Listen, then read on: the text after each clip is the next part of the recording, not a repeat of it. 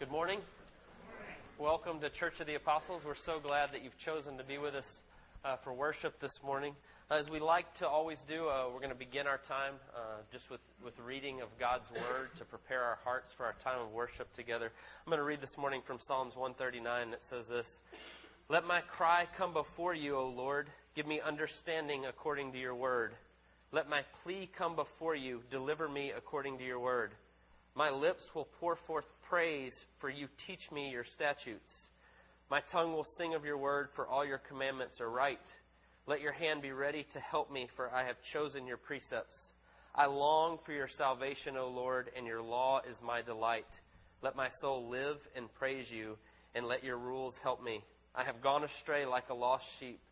Seek your servant, for I do not forget your commandments. Let's go to the Lord in prayer as we begin our time this morning. Dear Lord, we thank you for who you are. We thank you for your attributes. We thank you for the beauty of you that we see in creation. We, we thank you for the way we see you even in this beautiful morning, in this time that we gather to worship today. We pray that uh, this time as we worship would be all about you, that it would be about your glory, uh, that we'd be excited about your name and who you are and what you've done for us. And uh, we just pray that uh, this time would be pleasing and acceptable in your sight, that we would make much of you. We thank you for all you do for us, and we pray it in Jesus' precious name. Amen.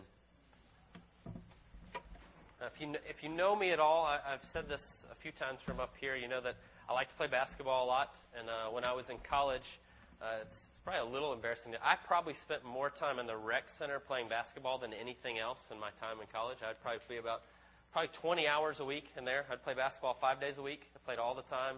Uh, I'd get done with class, and that's what I'd go do, and that's just what I what I enjoyed to do for exercise, and just because I love basketball. But uh, as I was working on this this week, I kept thinking of a guy that I hadn't thought of in years, and uh, he was there probably my my sophomore and junior year at A and M, and uh, he used to come into the gym, and there were a couple courts that we'd always play on, and the same guy would come in every day, and he'd bring his bag in and a ball and all this stuff, and he'd be all dressed, and he'd come in and he'd do drills on the side.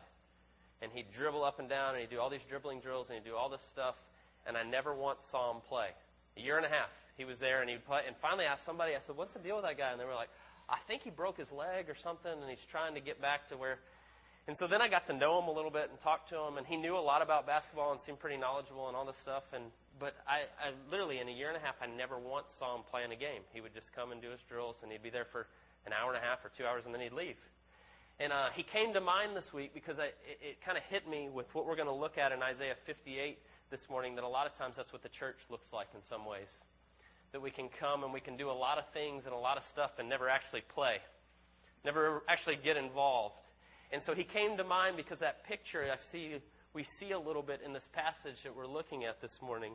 And if you've been with us, you know we're actually we're, we're finishing up a three week series, a real short little series that we've done here uh, just right after Easter. And what we've been talking about is justice and mercy and God's view of justice and what that means and what He looks for, uh, what He expects out of us as His followers, what it looks like to follow Christ. And if you've been with us, we, we spent a little time in uh, Micah a couple weeks ago, and then last week we looked at the life of Christ and how that plays out in His life. And what we've been seeing, just a real quick recap of where we've been, is when we talk about justice, there's kind of two sides of this that we look at. And part of it is speaking up for those that are taken advantage of.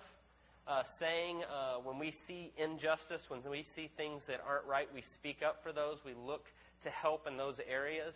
Uh, that God is a God of justice, and we're to do that, and we're to treat all people equally and fairly, uh, despite uh, any differences in, in race or economic background or whatever it may be. We're to see all people the same way because we're made in God's image.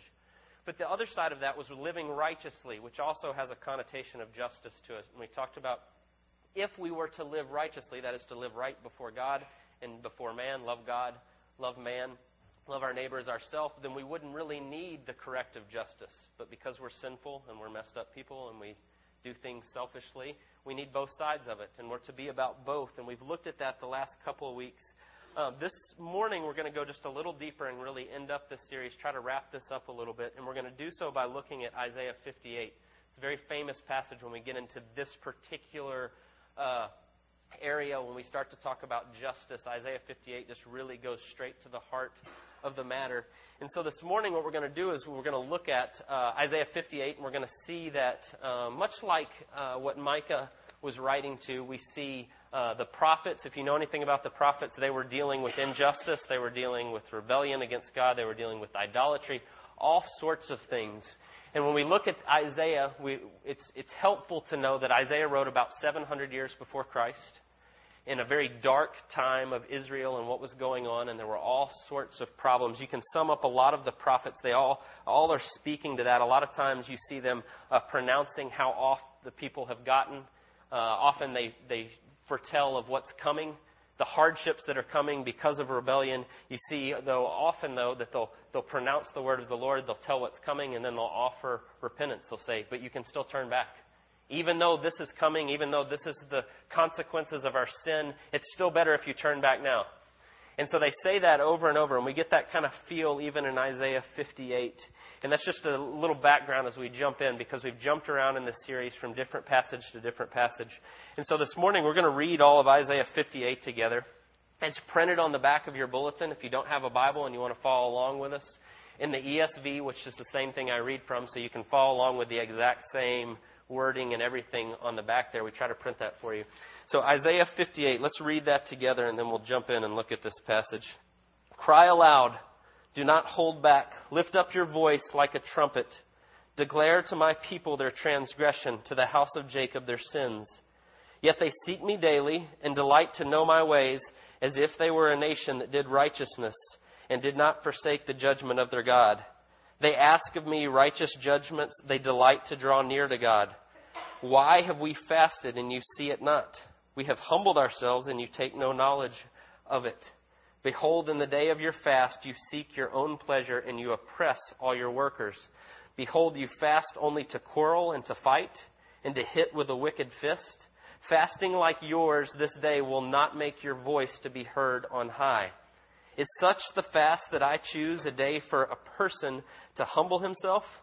Is it to bow down his head like a reed and to spread sackcloth and ashes under him? Will you call this a fast and a day acceptable to the Lord? Is not this the fast that I choose, to loose the bonds of wickedness, to undo the straps of the yoke, to let the oppressed go free, and to break every yoke? Is it not to share your bread with the hungry and bring the homeless poor into your house? When you see the naked to cover them and not to hide yourself from your own flesh. Then shall your light break forth like the dawn, and your healing shall spring up speedily. Your righteousness shall go before you, the glory of the Lord shall be your rear guard. Then you shall call, and the Lord will answer, and you shall cry, and he will say, Here I am.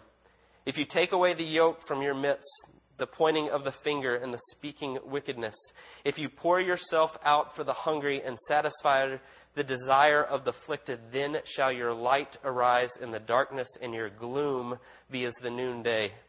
And the Lord will guide you continually and satisfy your desire in scorched places and make your bones strong. And you shall be like a watered garden, like a spring of water whose water does not fail. And your ancient ruins shall be rebuilt. You shall raise up the foundations of many generations. You shall be called the repairer of the breach, the restorer of streets to dwell in.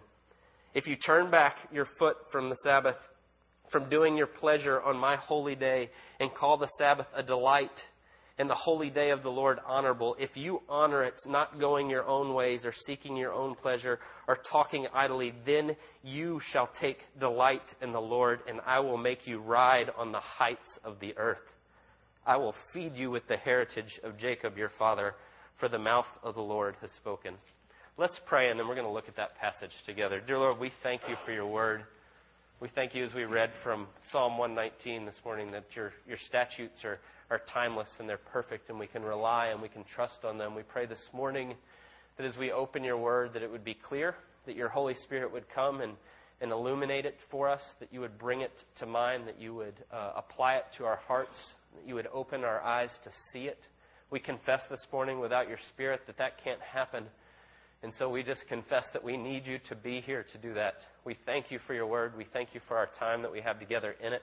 We thank you that we can do so this morning without the fear of persecution, that we can stand here and openly proclaim your word. We pray that you would bless this time, that it would be honorable and pleasing to you. We pray all this in Jesus' name. Amen. So, as we begin, as I often do, I like to just ask questions and let the text answer it. Uh, some of these questions and the way we've looked at it, we've covered to a degree already, but we're going to go a little different way looking at it, a little further, uh, a little deeper maybe is a, a better way to say it. So the questions we're going to ask first is, is how do we miss this? If God is about justice and we as His people are to be about justice, how do we miss this so often? How do we get off? Then secondly, uh, what does it look like when we get it right? What does it really begin to look like? And then thirdly, I want us just to end with a real, I hope it will be very encouraging, why we should be excited about this. Why get excited about doing justice and mercy? Why is that a good thing? So let's let's go through those together. Let's start with how do we miss how do we miss it? How do we get off on that? If you look at verse 2 with me as we begin to read in Isaiah 58, it's God addressing, he's telling Isaiah, you're going to go tell these people this is what you're going to say to them, and then God talking about the people uh, the, Israel and what they're doing, and that's what you see in verse 2. And he says, Yet they seek me daily, and they delight to know my ways, as if they were a nation that did righteousness and did not forsake the judgment of their God. They ask of me righteous judgments, and they delight to draw near to God. And when you first read that, and here we're asking the question, how are they missing it? It seems like they're doing pretty good. When we read verse 2, it sounds like everything's going okay. They're doing a lot. They seem to be, it says they're seeking God and they want to see His face and they want to know Him. They delight to know His ways. They're forsaking uh, the judgment. They want to delight to draw near to God. And it starts off pretty good. It sounds promising to begin with.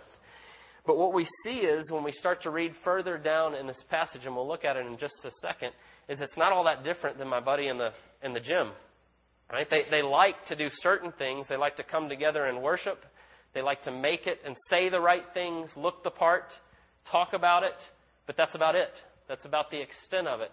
On the surface, it looks really good, but the problem is there's a heart problem behind it. And we start to see that in verse 3. There's this disconnect there, and you begin to see it in verse 3. It says, as God addresses, or I'm sorry, they are addressing God. You know, we switched here. God says this, and then it's God kind of quoting the people what they say back to Him, and they say, Why have we fasted?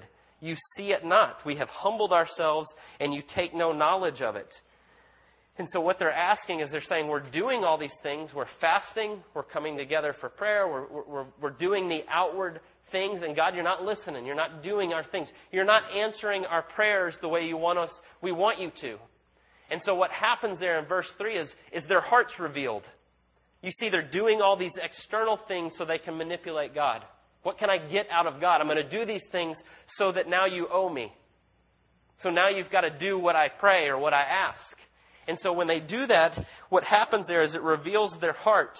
And you see that. You see that they're, they're really doing it on the outward, not to actually uh, be um, in line with who God is and what He wants, but so they can manipulate and see what they can get out of them. And that's what you begin to see there in verse 3 this disconnect. And the sad part, I think, a lot of times, is that's the way a whole lot of people, especially in our country today, view church. I'll make time in my week to come here and I'll sit and I'll listen and I'll pay attention and I'll look the part and I'll dress up and I'll even pray if, if I need to pray or I have to do that or whatever so that I've earned some favor with God. And so what we see here when God answers back and what He tells us is what He thinks of that. It's the same thing we talked about a little bit when we try uh, last week when we try to manipulate God and we try to fit Him into our little thing. And now, okay, now you've I've done some things you owe me. That's not the way it works. That's not who God is and the way that goes together. You see God's answer and you see it. Uh, what he says in the second half of verse 3 and verse 4. He says, so they say this, right? They say, We've done all these things. We're doing the external. Why aren't you answering us? And then God says, Behold, in the day of your fast, you seek your own pleasure and oppress all your workers. Behold, you fast only to quarrel and to fight and to hit with a wicked fist. Fasting like yours this day will not make your voice heard on high. And what God says, and we see this all throughout Scripture, is He sees our heart. You can do all the stuff on the outside and go, oh, look, I've put on a good show, and look, I'm, I've got it together. And He sees right through to your motives every time. He sees all of it. Remember when we walked through, if you were with us, we did a series on walking with Jesus, and we saw that everywhere we'd go, we'd say Jesus knew the hearts of men. And he knew exactly what they were after and what they were trying to get from him, and he sees right through it. And so when we start to, to try to look the part and do the outward things, and there's not the heart that goes with it, God sees right through it. And he says that so clearly. Uh, it makes it makes me think of when I when I read that it makes me jump in my mind to uh, Matthew 23. If you've ever read Matthew 23, it's one of the most uh, Jesus just uh, frustration, just the way he he just goes at the religious leaders. Matthew 23, uh, it's the seven woes to the scribes and the Pharisees, the religious leaders of the day. And what he says basically is the same thing that he's saying that God's telling us in the end of verse 3 and the beginning of verse 4 here. You look the part, but you don't actually believe it. Your heart's not really aligned with it. Now, Matthew 23 actually says this For they preach, but they do not practice. And he's talking about the religious leaders. Oh, they're really good at having rules and looking the part, but they don't actually practice what they preach. And then he says, Woe to you, scribes and Pharisees, you hypocrites! For you tithe mint and dill and cumin and have neglected the weightier matters of the law, justice and mercy and faithfulness. These you ought to have done without neglecting the others. And you see Jesus getting furious with them that they're, they're missing the heart of God and what He wants. He goes on to say at the end of Matthew 23, You are like whitewashed tombs, which outwardly appear beautiful, but within are full of dead people's bones and uncleanliness. So you also outwardly appear righteous to others, but within you are full of hypocrisy and lawlessness. It's the same thing God's saying in Isaiah 58 the people are coming together and they make a good show and they say, Oh, look at us and look what we're doing and we're fasting and they make this big deal. And God says, No, I want your heart. I see right through all this. And so what you get in this picture is, is, is how we miss it. When we talk about how we miss it at the beginning, we miss it when we make uh, our relationship with God all about externals. When we make it about church. Just coming, okay, I'm going to come and I'll dress up and I'll come here and I'll do my part and now I'll go back on to my life. Because that's exactly what's happening here. Right? They, they come and they fast and they do all these things, but then when God answers, He says, Behold, you fast, but then as soon as you're done, you seek your own pleasure and you oppress all your workers. So as soon as they walk out of the assembly, it's back to the real world, and then I'll go back on with my stuff and I'll make it all about me and what I want, and I'll take advantage of people. And God says that's not the way it works. And so when we talk about how do we miss it, our first point here, the way we miss it is we make it all about the externals we make it about playing the part. We make it about looking the right thing and then thinking, oh, I'm good because I went to church on Sunday morning, and then our life doesn't reflect it. And that's why that, my, my friend from, uh, from college kept coming to mind. He comes in and he looks the part of the basketball player and he does his drills and he dribbles and he talks basketball with everybody and then he never actually steps on the court and he leaves. And that's what so often happens within the church. We look the part on Sunday morning and then that's compartmentalize, that's this part over here, and now I'll get on with my real life. And so we see God calling them out, and that's, that's how we miss it, and that's how we so often miss it. So, what does it look like when we actually get it? Let's take it to the next step. What, it, what does God want from us? What is He seeking? Because He tells us right here in Isaiah 58. If you look at verse 6 and 7, you know, we've hit on this to some degree the last couple weeks, but I want us to go even a little further here. Look at verses 6 and 7. Actually, go back to 5 because he actually says to him, He says, Is this what I want for you? Do I want uh, for a person to humble himself and bow his head down like a reed and to spread, spread sackcloth and ashes under him? Will you call this a fast? He says, Do I want you just to make a great big show? To really make it look good? Is that what I'm after? He's asking this rhetorical question, and the answer is obviously no by the context here and by what he says next. He says, No, I don't want the big show. And then he tells us what he wants in verse 6 and verse 7 Is not this the fast that I choose? To loose the bonds of wickedness, to undo the straps of the yoke, to let the oppressed go free, and to break every yoke? Is it not to share your bread with the hungry and bring the homeless poor into your house? And when you see the naked, to cover him and not to hide yourself from your own flesh. God says, I want your life, your heart condition to be so much that it overflows into everything you do. And that you care about justice the way God cares about justice. That when you see people hurting and in need, your heart is broken the way God's heart is broken for them. And you begin to act and you begin to do things.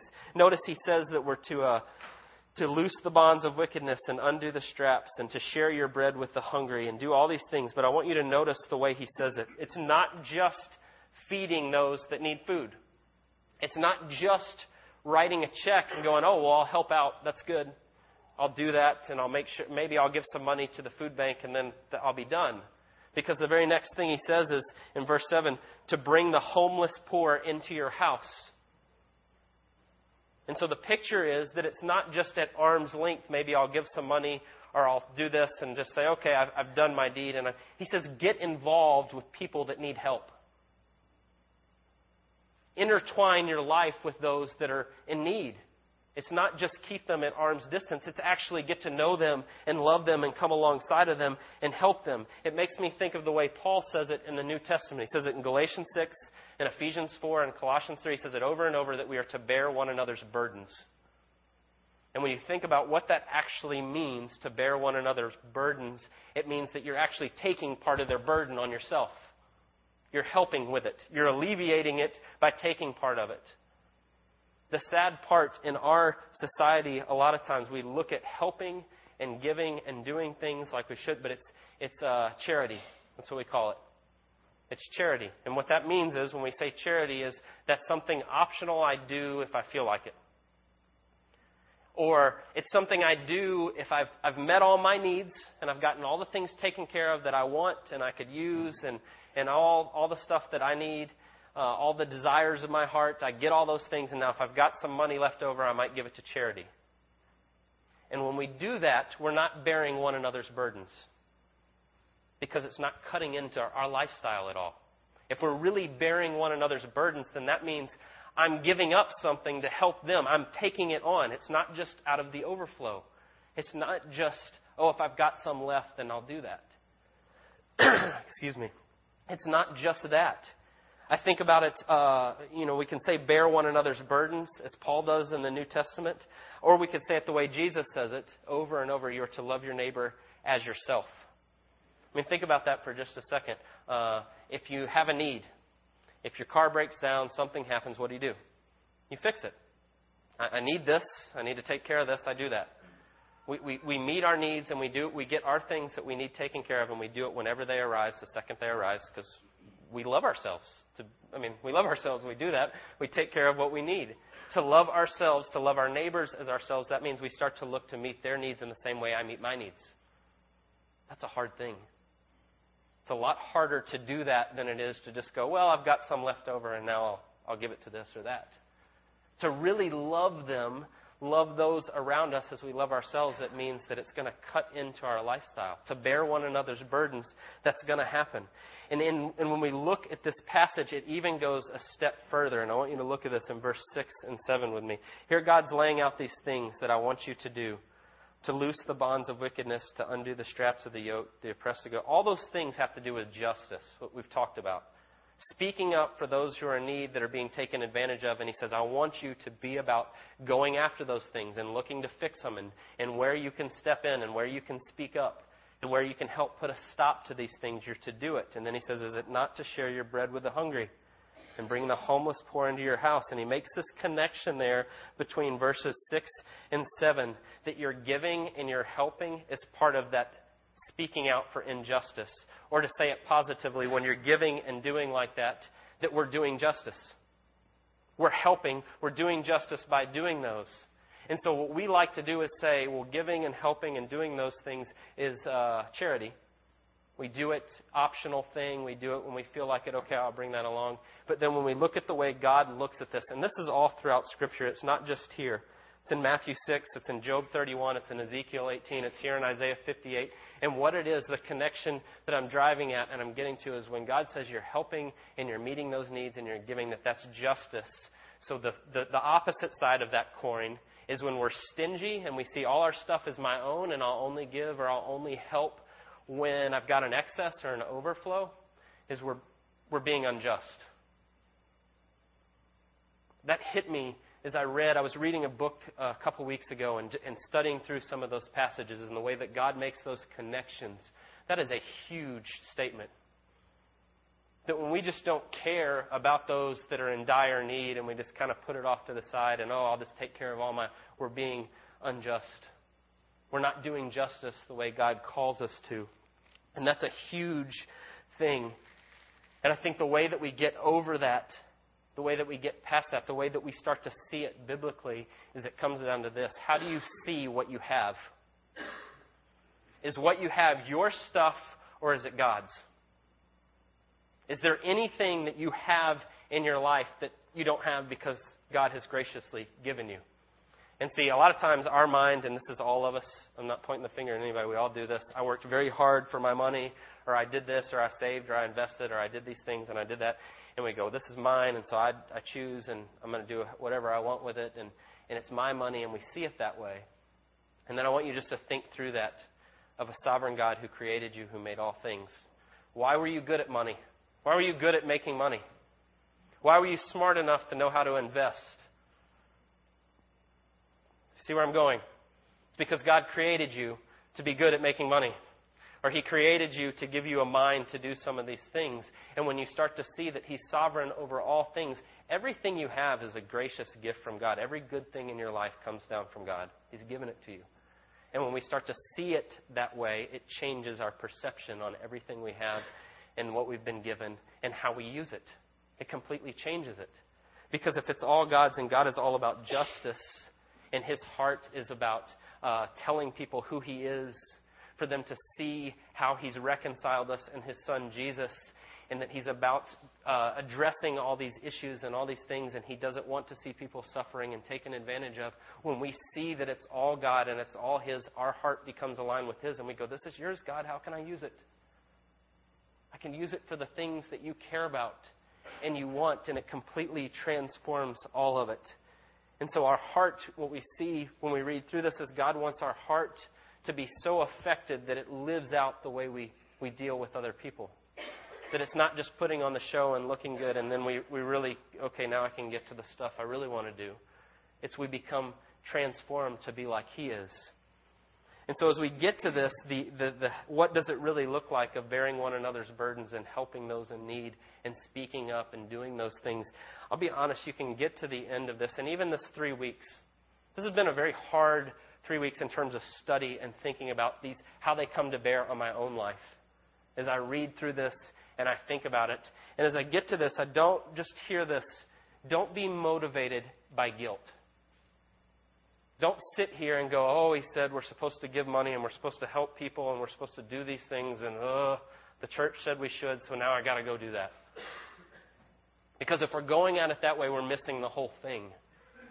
We're missing it all together. It's not supposed to be motivated by guilt. And I know when we talk about this, this can be challenging and it can be very convicting and it can be hard to think through the implications of what this means for your own life and how you go about things.